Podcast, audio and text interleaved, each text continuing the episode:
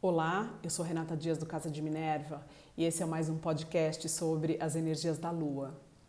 Hoje eu vou falar sobre a Lua Nova em Gêmeos, que acontece a 2 graus desse signo. Sol e Lua estarão juntos no signo da comunicação, da dualidade, do, das trocas, do movimento, da alegria, da juventude, de tudo aquilo que rege a, a, nossa necessidade de buscar informações, fazer perguntas, estar perto de outras pessoas, conviver com essas pessoas e se comunicar com elas,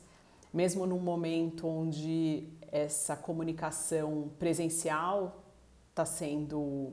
um pouco dificultada, mas através de redes sociais, da internet, ela pode acontecer e deve acontecer, sempre com um olhar mais aberto, sempre evitando o excesso de polarização e dualidade. Gêmeos, a energia dele tem conexão com os irmãos mitológicos Pollux e Castor. Um era imortal e o outro mortal.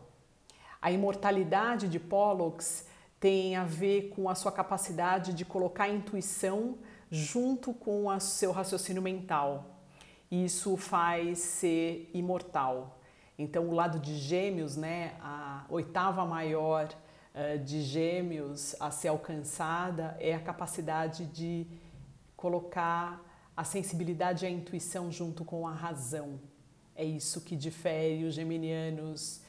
que ainda estão começando no, no, na jornada e aqueles que já estão chegando lá e que podem ser os grandes tradutores do,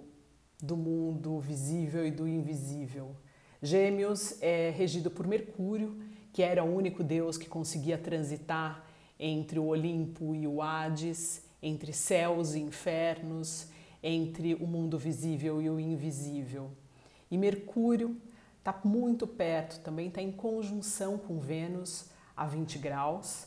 É interessante uh, entender que a nossa comunicação com o outro ela tem que ser muito baseada num carinho e numa amorosidade verdadeira, através desse cuidado e dessa atenção com que a gente fala e como a gente fala, a nossa comunicação pode passar mensagens uh, muito profundas e muito verdadeiras que podem transformar o outro. E ao mesmo tempo, se a gente não usa esse esse esse lado mais ligado aos nossos sentimentos na comunicação, ela pode ser muito seca e o trabalho de transformação do outro, ele quase se torna inexistente.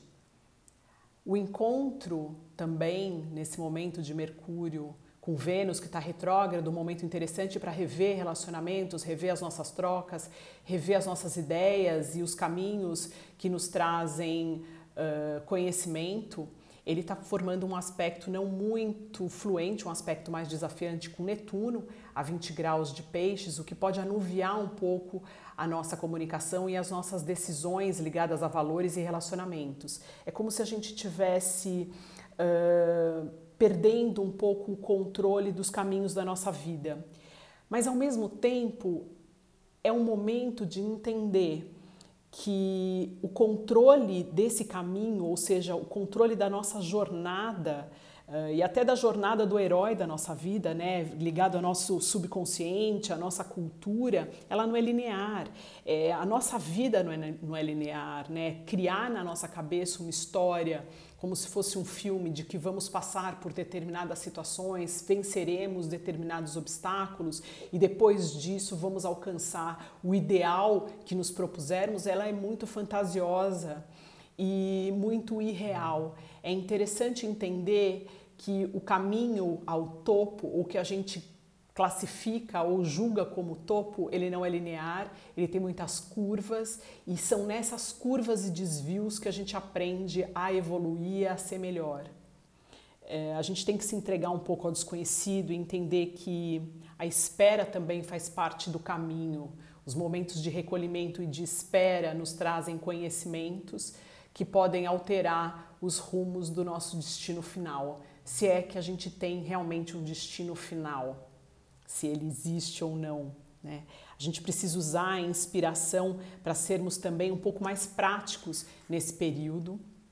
principalmente porque o Sol e a Lua estão com aspectos uh, desafiantes com Marte, então é como se as decisões que a gente quer tomar no momento, elas, uh, por algum motivo, serão atrasadas ou não temos ainda as respostas necessárias para que as decisões que a gente vai tomar seja realmente muito certeira. Embora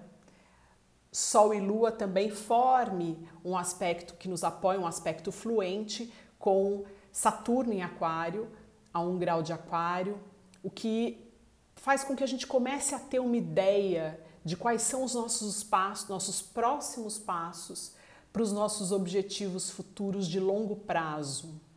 olhar um pouco a casa que está aquário no seu mapa, assim como a casa que está peixes, tudo isso está muito conectado juntamente com a casa no seu mapa natal que tem gêmeos, que está realmente movimentada nesse período, num período que em alguns países a gente já tem a retomada de uma vida um pouco mais normal, mas que a gente começa a querer borbulhar e a querer sair de casa e voltar a uma vida que a gente chamava de natural até pouco tempo atrás um período então que vamos rever como é que vai ser essa retomada de vida a partir de junho, se isso acontecer, ou até julho, mas é ainda um período mais reflexivo, onde a gente já pode começar a colocar no papel quais são os nossos próximos passos, mas sempre voltado para um esclarecimento do que o nosso mundo racional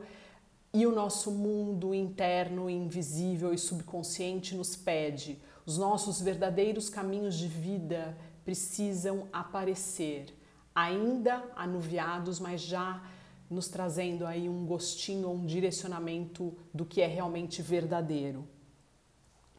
Eu acho que tem um pouco de energia de ar novo, de novidade, de querer trabalhar com os outros, de querer voltar, trocar com um pouco mais de intensidade. Use essa vontade, essa necessidade de liberdade também, que está muito em voga, com a sua liberdade de pensamento. A ideia é liberar a tua mente para que ela traga novas ideias, ideias futuras para um caminho de um mundo diferente, um mundo mais satisfatório para você individualmente e para toda a sociedade. Então, liberte os seus pensamentos de preconceitos e amarras que já não servem mais e deixe as novas conexões mentais e intuitivas acontecerem. Eu tenho uma conexão muito forte com esse período, com essa lua nova. É, logo em seguida, eu tenho o meu retorno solar, então, esse Sol e Lua estão em conjunção com o meu Sol natal e é interessante como a gente sente a presença, ou eu sinto como geminiane, como uma pessoa, como uma geminiana que tem o Sol nos primeiros graus de Gêmeos, uma vontade de recomeço e de retomada de algo, de um trabalho de alma que está aqui dentro, começando a querer emergir. E eu sinto dessa forma essas energias e eu acredito que cada um, de acordo com o seu mapa natal, sente de uma forma diferente. Mas é, o que eu quero dizer é que a gente não precisa entender de astrologia para sentir o que o universo está nos pedindo. Então, quanto mais conectado a gente está com nós mesmos e com o nosso corpo e o que ele sente, onde os nossos pensamentos e sentimentos uh, fazem com que a gente perceba é, a materialidade de tudo isso no nosso corpo físico e na nosso, nas coisas que começam a acontecer, nas pessoas, nas ideias, nos livros que chegam, como aquilo direciona a gente de uma forma ou de outra. Então, por mais que Gêmeos seja muito mental, o caminho para a evolução ele vai partir do abrir mão do controle, da compreensão de tudo e deixar a intuição e o, uma energia que é mais sábia e superior